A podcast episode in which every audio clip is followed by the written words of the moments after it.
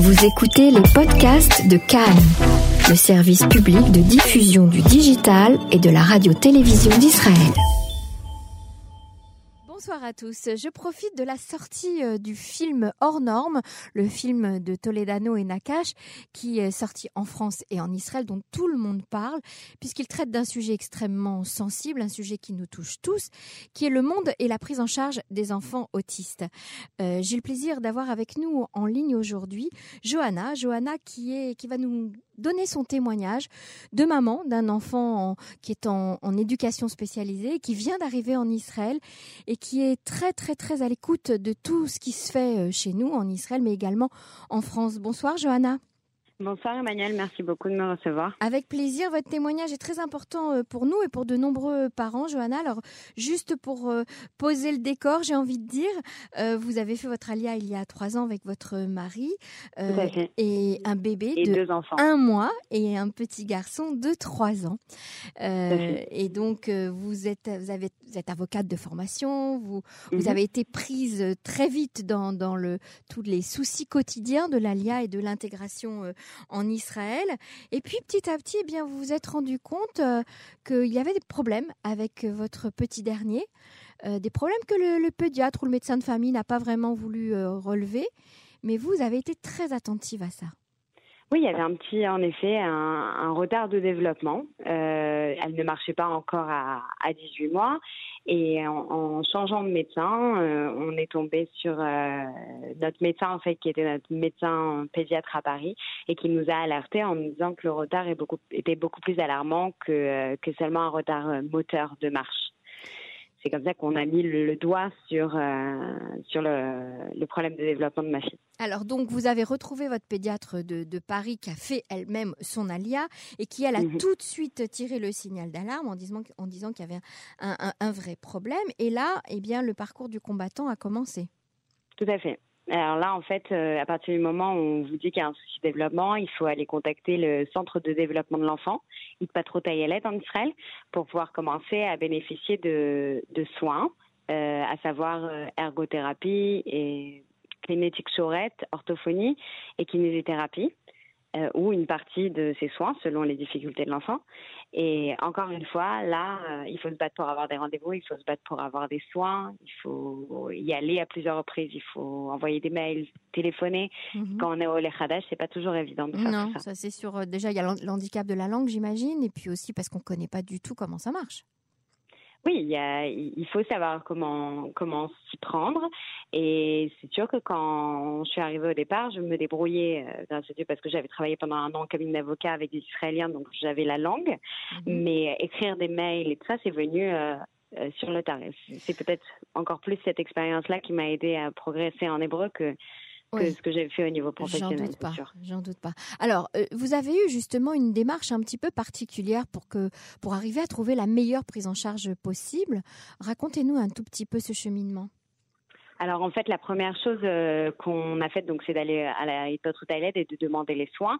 On a compris que ça allait prendre du temps à se mettre en place. Il y a des listes d'attente. Donc là, on s'est dit, il va falloir aller en privé. Mhm. On a été dirigé vers des bonnes personnes. On a été dirigé par euh, l'association La Olim avec Raya Gebali et Isabelle Candel qui nous ont qui nous ont pris notre fille en, en, en petit pool de Feinstein, en fait qui ont été les deux euh, formés avec le professeur Feinstein et Raya est aujourd'hui format- formatrice. Mhm. Et donc, elles nous ont donné les premiers outils euh, des adrachot. Elles nous ont formés, nous, à pouvoir commencer à travailler avec notre fille à la maison et à savoir comment jouer avec elle. C'est vraiment la thérapie par le jeu. Et donc, au niveau cognitif, on a commencé comme ça. À côté de ça, on recevait euh, les des séances de kinésithérapie. Et l'orthophonie, par contre, ça a été un vrai parcours du combattant euh, parce qu'on a eu beaucoup, beaucoup de mal euh, à trouver un orthophoniste qui soit adapté aux difficultés de notre fille. Il faut savoir que chez les orthophonistes, il y a il y a des orthophonistes qui sont spécialisés dans un peu tous les domaines et il y en a qui sont spécialisés dans les enfants qui sont dans le spectre. D'ailleurs, je reprends juste ce que vous avez dit au début, euh, quand vous dites les enfants autistes, aujourd'hui, on n'emploie pas ce terme, on emploie le terme de TSA. Euh, c'est euh, le spectre, les troubles du spectre autistique. C'est ça, mais on, on, parle plus d'autisme en France qu'en en Israël. Voilà, c'est ça. Mais même en France, je, me demande si on utilise vraiment le terme parce qu'en fait, on juge que jusqu'à l'âge de 6 ans, en fait, en France, ils sont beaucoup plus frileux pour poser des diagnostics et on pose pas des. le spectre, c'est beaucoup plus large en fait, et chaque enfant qui est dans le spectre et euh, aura pas du tout les mêmes caractéristiques. Aujourd'hui, on parle beaucoup de même de controverses parce que on a tendance à opposer les enfants qui sont autistes Asperger et les, et les enfants qui sont autistes tout court. Euh, et aujourd'hui, euh, quand ils sont tout petits, là, on parle d'enfants qui ont 1, 2, 3 ans jusqu'à 6 ans. On peut même pas poser forcément un diagnostic et savoir de quel type de d'autisme il s'agit. Donc, on parle de spectre en attendant. Et dans notre cas, nous, on était très, très on a reçu un diagnostic dont on se sert jusqu'à aujourd'hui pour euh, avoir un certain nombre de droits, mais euh, les, les, praticiens qui s'occupent de notre fille ne sont pas du tout euh, d'accord sur, sur le diagnostic. La, France et Israël. Ouais, il, y a, il y a mhm. vraiment un fossé sur le diagnostic. Alors justement, vous m'avez expliqué quelque chose de, de très intéressant et, et, de très important, c'est que au début, bah, vous, vous, avez un peu hésité à accepter justement ce, ce, ce diagnostic de spectre, et, et, et, en fait, vous êtes rendu compte qu'en l'acceptant, eh bien, vous auriez accès à beaucoup plus euh, de, de, de, soins, d'aide, de soutien, euh, que si vous ne le preniez pas, ce, ce diagnostic. C'est ça, je ne me trompe pas? Exactement. En fait, euh, très vite, donc, euh, on a eu des rendez-vous avec euh, la psychologue qui devait faire une évaluation de notre fille, et on se rend compte qu'en Israël, pour recevoir des droits, il faut quand même rentrer dans une case. Donc, on essaie de vous faire rentrer dans des cases, et nous, les médecins francophones qu'on avait vus, les praticiens francophones, nous avaient exclu complètement le spectre de l'autisme. Et là, on me dit, elle a des signes. Alors, c'est assez large parce que vous avez un texte qui s'appelle le M-Chat que chaque parent peut faire sur Internet, où vous répondez à des questions. Est-ce qu'il fait ça? Est-ce que l'enfant fait ci, fait ça? Et vous répondez par oui ou non, et en fonction des résultats, vous savez si euh, votre enfant il peut être considéré dans, dans, le spectre ou pas. À quel âge on peut faire ce test, par exemple? À partir, bah, nous on l'a fait, elle avait euh, un peu plus d'un an et demi. Mm-hmm très tôt en fait, parce que c'est des choses euh, en fonction du, de l'âge de l'enfant. Est-ce qu'il montre du doigt? Est-ce qu'il tape dans les mains? Des choses vraiment basiques. Alors encore une fois, il ne faut pas alarmer les parents. Si un enfant il ne fait pas une chose, alors il n'y a aucune raison de s'inquiéter. C'est s'il ne fait pas beaucoup de choses en même temps et dans plusieurs domaines mhm. que là, il y a matière à se renseigner et à aller voir un spécialiste pour euh, juste vérifier que tout va bien. Donc vous, on a mis votre enfant dans, un, dans une case et vous avez préféré la mettre dans une autre, c'est ça? Alors en fait, euh, non, on nous a proposé, euh, la psychologue nous a dit, voilà, elle a des signes, on n'est pas sûr à 100%, mais si vous rentrez dans cette case-là de spectre de l'autisme, alors sachez que l'État prévoit beaucoup de droits supplémentaires que pour les enfants qui ont des troubles qui ne sont pas définis. Euh, donc dans le Chinouk Meyocha, dans l'éducation spécialisée en Israël, vous avez en fait la, la, la branche euh, de tous les handicaps confondus quand ils sont tout petits comme ça au niveau du Mahon, et vous avez la branche des enfants dans le spectre. Et dans les enfants dans le spectre, donc déjà ils sont dans des dans des écoles, dans des structures que ensemble, que entre enfants qui sont diagnostiqués dans le spectre, mhm. alors que dans les autres structures, en fait, c'est un peu tous les handicaps qui sont mélangés, jusqu'à la maternelle où là, pour le coup, on commence à plus euh, diviser. Donc, vous avez les enfants qui ont euh, qui ont un CPI d'un côté, vous avez les enfants qui ont un retard de développement de l'autre, d'autres qui ont juste un problème de, de langage. Alors, à partir de la maternelle, à partir du GAN, c'est plus distingué. Mais les enfants qui sont diagnostiqués dans le spectre, depuis déjà le MAON, la crèche, ils sont entre eux et ils reçoivent encore plus de soins à l'école que reçoivent les autres enfants handicapés. Ça paraît un petit peu injuste quand on vous écoute comme ça. On se dit pourquoi. Ah, tout à fait. Tout à fait. Moi, aujourd'hui, j'essaye je, d'aider des mamans qui, d'enfants qui ont toutes sortes de handicaps. Et euh, quand on voit qu'elles parfois galèrent même au niveau du butoir, Cléomie, un enfant qui est trisomique et qui, qui, est trisomique à vie, donc parce que c'est une maladie génétique, à qui on demande tous les ans ou tous les deux ans de revenir en commission ambulatoire Léomie pour vérifier que qu'il est toujours handicapé, c'est inadmissible. On est d'accord. Mhm. Alors que on est un petit peu plus laxiste euh, sur euh, les enfants qui sont dans le spectre, où on nous laisse un petit peu plus tranquille parce qu'il leur faut. Euh, parce qu'en fait, je pense qu'il y a quand même une espèce de dans la tête, même si c'est pas justifié, d'idée qu'un enfant entre 0 et 6 ans, il faut lui donner le maximum. Et c'est l'idée aussi qu'a le professeur Weinstein dans, dans sa démarche. Euh, on essaye de pousser, pousser l'enfant jusqu'à ses 6 ans. Et après, il y a beaucoup moins de moyens d'ailleurs dans les écoles euh, ah spécialisées que dans les gamines. Mhm. Donc c'est là que j'insiste, chaque, chaque maman connaît son enfant. Chaque enfant est différent, a un handicap différent. Par exemple, entre l'autisme et, la trisomie 21, c'est pas du tout évident pour un trisomie 21 d'aller dans une école spécialisée parce qu'ils ont une grande capacité de, de mimétisme et parfois euh, ça peut être mieux pour eux d'être dans des écoles normales par rapport à ça. Alors que les enfants autistes, euh, ils reçoivent énormément dans les écoles spécialisées et par rapport à ça, et comme ils ne captent pas forcément le monde qui les entoure, c'est beaucoup plus important qu'ils reçoivent beaucoup de soins avec une équipe spécialisée que de copier sur les autres enfants vu qu'ils ne copieront pas. D'accord. Et est-ce que euh, justement il y a, euh, euh, on va dire, des, il y a une manière de choisir la structure qu'il faut, qui est, qui est, qui est compatible avec avec l'enfant ou comment est-ce qu'on choisit en fait la structure où on va mettre son enfant? C'est la mairie bah, qui vous dit. C'est la grande question. On ne ah. choisit pas. On ne choisit pas. On ne choisit pas du tout. Là, il y a quand même un grand paramètre euh, de chance, on a le droit en fait de demander certaines choses. il y a certains critères. Vous pouvez demander par exemple que euh, si vous avez une fille, qui qu'il y ait d'autres filles avec elle dans la classe pour qu'elle soit pas qu'avec des garçons. Vous pouvez mhm. demander que ce soit euh, telle association ou telle association qui gère l'école ou le GAN dans laquelle vous allez mettre votre enfant. Vous pouvez demander un niveau de religion. Mhm. Vous pouvez demander plein de choses, mais à la fin, c'est une équipe de professionnels qui va se réunir et qui va euh, attribue à chaque enfant ce qu'il juge bien. Et ça fait qu'on a des, affectations euh, de nos enfants en août, avec deux semaines pour faire appel, et euh, en fonction de notre situation géographique, etc. Et ça laisse un paramètre du coup assez large de, de, chances de se planter. Quoi. Ça veut dire que si vous habitez Tel Aviv, euh, on peut vous affecter euh, dans une école à, dans le sud ou dans le nord? Je ne comprends pas très bien. Alors oui, c'est possible. Si vous êtes à Tel Aviv, vous dépendez de la mairie de Tel Aviv, donc vous allez être affecté à Tel Aviv. Ça, c'est la première chose. Après, pour sortir de la ville, c'est tout un process qui est différent. Il faut demander une dérogation. Euh, et vous savez pas encore une fois ce que vous recevrez parce que vous passerez en dernier dans la ville où vous demanderez à être euh, transféré. Donc la première chose, c'est quand vous habitez dans une ville et vous êtes Toshavé, par exemple à Ashdod, et vous allez recevoir une école dans le Chinor Meyouchad à Ashdod. D'accord. Ensuite, euh, ça va être donc en fonction des difficultés et du diagnostic de votre enfant qui va être placé dans telle ou telle école. Mhm. Et ensuite, ça va être en fonction de son niveau, généralement. Ça veut dire il y a, a, des, associations qui jugent qu'il vaut mieux faire des classes homogènes. Il y a des associations qui jugent qu'il faut mieux faire des classes hétérogènes. Donc il faut se renseigner en amont. Il y a des réunions, par exemple dans le monde du, du spectre de l'autisme, il y a l'association Alout qui organise des réunions d'information pour les parents euh, l'année d'avant, tous les ans en fait, où ils expliquent le fonctionnement et vous choisissez ce qui, d'après vous, correspond le mieux à votre enfant les méthodes qui sont utilisées dans, dans, dans une structure ou dans l'autre. Mais par contre, vous ne pourrez pas choisir et vous aurez beaucoup, beaucoup de mal à vous renseigner sur l'équipe, euh, sur ce qui se passe. Et en l'occurrence, nous, on a reçu un nouveau GAN cette année. Donc, on ne pouvait même pas se renseigner vu qu'il n'existait pas auparavant. Ah, c'était vraiment un GAN qui ouvrait ses portes euh, il, il était en travaux euh, la semaine de la rentrée encore. Et, et, du coup, ça se passe bien? Vous êtes content? Bah en fait, on a, c'est comme ça que je pense que vous avez entendu parler de moi. J'ai voulu partager sur Facebook euh, le parcours du combattant que j'ai depuis la rentrée. Bah oui, j'ai été très touchée par votre post sur Facebook. Merci beaucoup. En fait, depuis la rentrée, euh, ce qui s'est passé, c'est qu'on a reçu un GAN à Tel Aviv euh, de l'association Alout. C'est ce qu'on avait demandé parce qu'ils utilisaient la méthode ABA.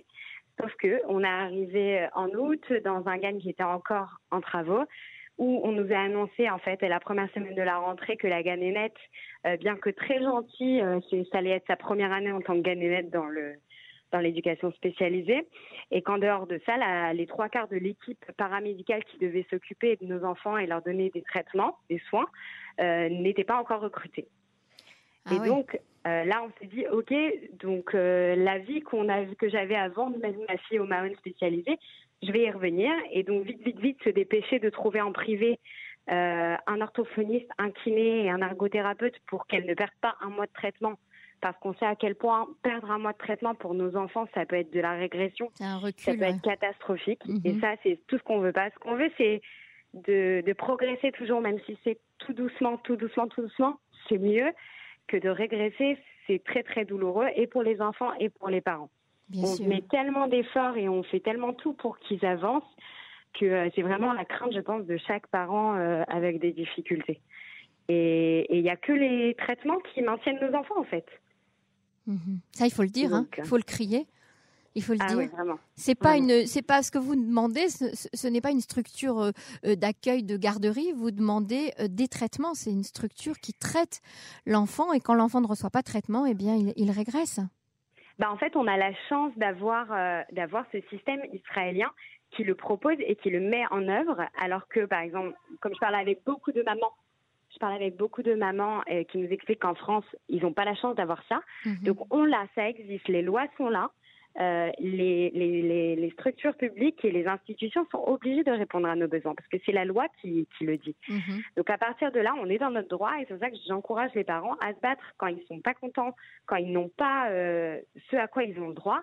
Alors battez-vous, c'est pour nos enfants. Et en face, on a des interlocuteurs qui, bien que parfois ils n'aillent pas dans notre sens, ils savent qu'il n'y a pas comme un parent pour se battre pour son enfant et qu'on mhm. est dans notre droit. C'est vrai. Alors donc c'est vrai ce qu'on dit que les structures d'accueil pour euh, euh, pour les, les, enfants euh, dans, qui ont ce type de problème est bien est bien plus élaborées en Israël qu'en France. Du peu que je côtoie en fait grâce à Madame Deborah Bronsman qui s'occupe de l'association Beyachat, elle a créé un merveilleux groupe WhatsApp où on s'échange des bons plans entre mamans d'enfants avec des difficultés, tout handicap confondu.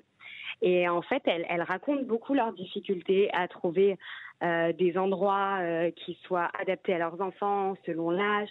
Après, quand il y en a, il y a aussi un problème qu'on est de la communauté et qu'on a envie aussi parfois de faire manger nos enfants cachers, un minimum. Et mhm. que une fois qu'on a quelque chose, et eh ben il y a quelque chose d'autre qu'on va nous refuser où il y aura beaucoup moins de flexibilité, mais il y a beaucoup, beaucoup moins de structures. Euh, de toute façon, ça, c'est une évidence. Et encore moins dans la communauté a, de la chance, il faut être reçu. Et après, sinon, ils essayent de défendre euh, l'inclusion euh, des enfants handicapés dans dans l'éducation normale. Et là, ça donne lieu à quand même pas mal de, problématiques mhm. parce qu'il y, a des handicaps où ça peut bien se passer, ça dépend des, des niveaux des enfants. Mais globalement, c'est très problématique d'inclure des enfants, surtout si on n'accorde pas l'AVS, c'est-à-dire l'accompagnant, qu'on promet au départ euh, aux parents. En fait, on leur dit on va mettre votre enfant avec un accompagnant. Donc les parents sont rassurés et les mois passent et le premier mois de la rentrée, le deuxième mois et l'AVS n'est toujours pas là et l'enfant il est livré à lui-même et il n'est pas capable de se débrouiller seul. Mhm. Est-ce qu'on peut dire aujourd'hui, Johanna, que, globalement vous êtes contente, vous êtes satisfaite euh, de, la structure dans laquelle évolue votre enfant?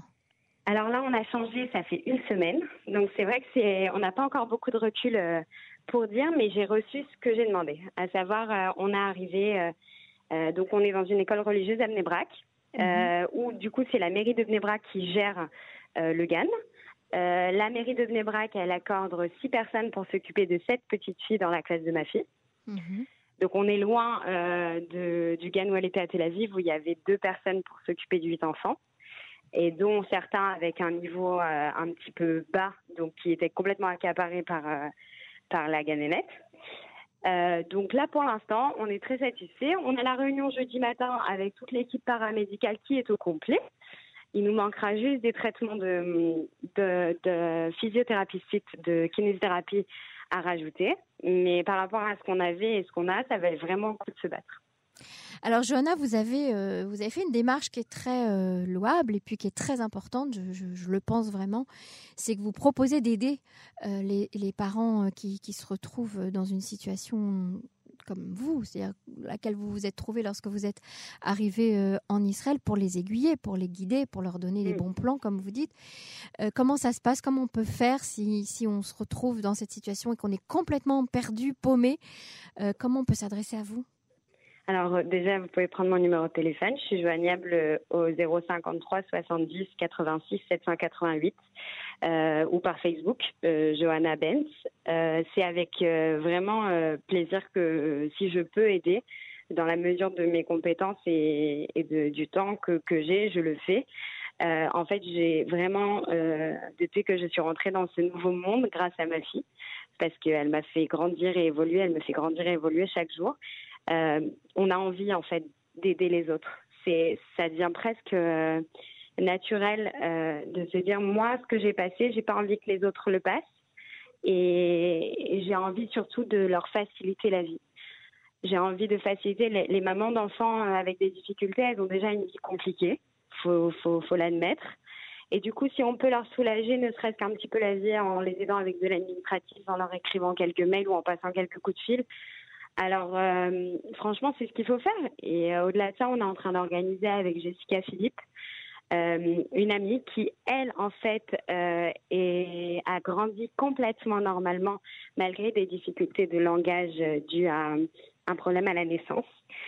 qui est une jeune fille qui est complètement indépendante et même si vous avez du mal parfois à, comprendre facilement ce qu'elle vit. C'est une femme incroyable, un exemple. Et on voudrait organiser euh, sur son initiative des rencontres avec les mamans pour montrer à quel point il faut garder espoir et à quel point un enfant, avec euh, quelles que soient les difficultés qu'il a en étant tout petit, si ses parents s'occupent de lui, ses parents euh, maintiennent le cap, alors il peut faire de grandes choses, il peut être indépendant et il peut arriver bien plus haut que le potentiel qu'on pense qu'il aurait. Eh bien, Johanna, j'ai envie de vous dire que vous êtes mon coup de cœur de la semaine. Euh, vous êtes euh, vraiment chapeau pour, ce que, pour tout ce parcours que vous avez euh, réalisé en famille avec votre mari vos enfants. Et, et, pour toutes ces initiatives qui vont, qui tendent la main aux autres autour de vous. Merci et bonne continuation et surtout merci pour ce témoignage. Merci beaucoup, Emmanuel. Au revoir, Johanna. Au revoir.